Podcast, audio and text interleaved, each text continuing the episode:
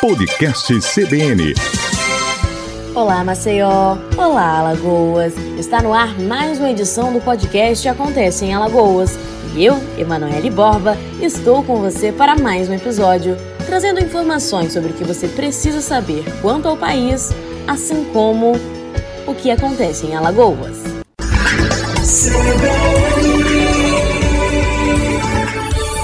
Num calendário sazonal, Todas as profissões possuem um dia para comemorar e ressaltar o seu papel e contribuição com a sociedade.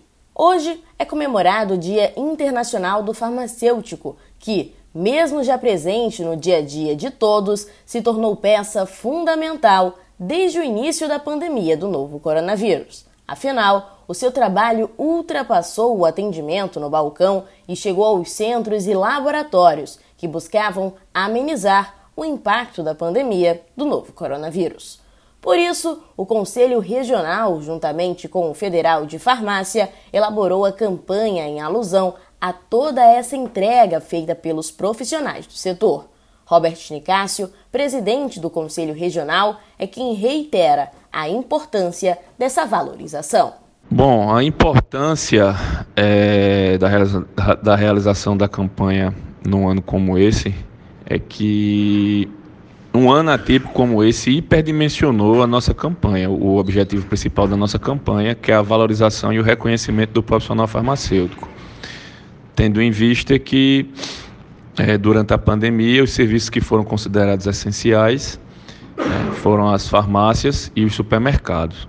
Então, o farmacêutico, nesse momento todo, nesse contexto todo, teve envolvido na linha de frente do combate no combate ao coronavírus, tanto dentro das farmácias comerciais quanto nos laboratórios, realizando os, os exames laboratoriais.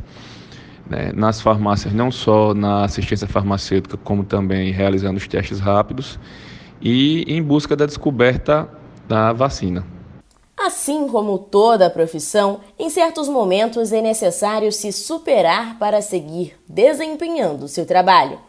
Robert também ressalta que foi necessário não somente apoio, mas a realização de trabalhos para que todos os profissionais farmacêuticos pudessem sempre estar em condições de prestar o seu melhor serviço, mesmo que num cenário tão adverso. Dentre os principais desafios, né, o que a gente considera mais importante é o medo né, de, de contrair o vírus, de contrair a doença e dentro desse contexto, o Conselho ofereceu né, suporte aos profissionais que respondiam a, a, um questionário que nós colocamos nas nossas redes sociais e no nosso site para realmente mapear que profissionais eram esses, né, quais eram os principais medos, as angústias, quantos desses profissionais testaram positivo. E em cima disso o Conselho ofereceu um suporte virtual de atendimento em práticas integrativas e complementares. Então, uma escuta terapêutica também foi oferecida a esses profissionais, é, os que se interessavam e os que mostravam também ter necessidade desse tipo de atendimento. Mesmo mais de seis meses após a confirmação do primeiro caso da Covid-19 no Brasil e em Alagoas, o cenário de aquisição de remédios foi, por muito tempo, turbulento e preocupante. A compra desenfreada por determinadas medicações, ainda que essas não fossem seguramente eficazes no tratamento da infecção, assustou não somente a classe farmacêutica, como todos os que tiveram acesso ao aumento de compra dessas drogas em questão. Por isso, Robert comenta que, além dessas compras, uma novidade no tratamento e prevenção de determinadas doenças está sendo difundido nos hospitais brasileiros, diretamente relacionado com os profissionais de farmácia, as práticas integrativas complementares. É, esse ano foi um, um, um ano atípico, principalmente na questão da automedicação. A gente tem números alarmantes em relação à venda de medicamentos, ao aumento de, da venda de medicamentos durante essa pandemia, principalmente uh, alguns medicamentos que foram utiliza, utilizados no manejo do, da Covid-19. É, e o que mais deixou nós que fazemos o conselho e a classe como um todo, a categoria como um todo, é, alarmados é que grande parte da população que buscou é, adquirir esses medicamentos não buscou é, usar esses medicamentos com caráter curativo, mas sim preventivo, né? Que se curativo, né, nós não temos ainda pesquisas totalmente conclusivas em relação ao poder de cura desses medicamentos, quiçá de, de que se possa prevenir o, o contágio através de uso de medicamentos. Né? A gente sabe que as medidas mais efetivas até o momento são o isolamento social, o uso de máscara e a utilização do álcool 70 para desinfecção e do álcool em gel para asepsia das mãos. É, em se tratando das práticas integrativas e complementares, são elas é, a acupuntura, a auriculoterapia, é, que é aquela espécie de acupuntura só na orelha, é, a floralterapia, que se baseia na, nas essências das flores para tratar desequilíbrios de ordem emocional, a ventosa terapia, a yoga, entre outras práticas integrativas e complementares, que já são uma realidade no Sistema Único de Saúde. Tá?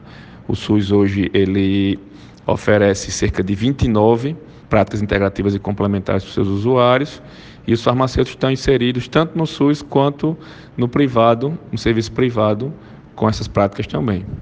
Por fim, apesar do pouco conhecimento massivo quanto a essas práticas, é fundamental reforçar que esse papel terapêutico tem grande poder de tratamento e que pode ser um grande trunfo para que a compra exagerada de medicamentos para certos casos seja evitada, fazendo com que a prática em si, mais tradicional, se torne ainda mais conhecida e utilizada. Bom, como eu me referi anteriormente, o Conselho colocou à disposição, através da, do seu grupo de trabalho de práticas integrativas e complementares, uma espécie de suporte, né, de atendimento a, aos nossos colegas farmacêuticos com esse grupo de trabalho. Esse grupo de trabalho ofereceu, né, continua oferecendo uma escuta terapêutica e disponibilizando, na medida do possível, atendimento com algumas práticas integrativas e complementares. Né.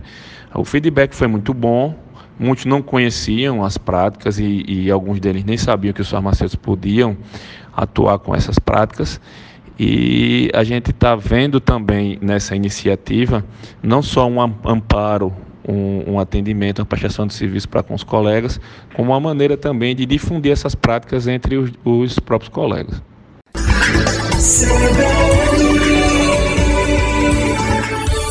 Esse foi mais um episódio do podcast Acontece em Alagoas. Para mais notícias do Brasil e do Estado, acesse o nosso site cbnmaceió.com.br. Se você tem dúvidas ou sugestões, você também pode interagir conosco pelas redes sociais. É só pesquisar por CBN Maceió ou Acontece em Alagoas. Até a próxima!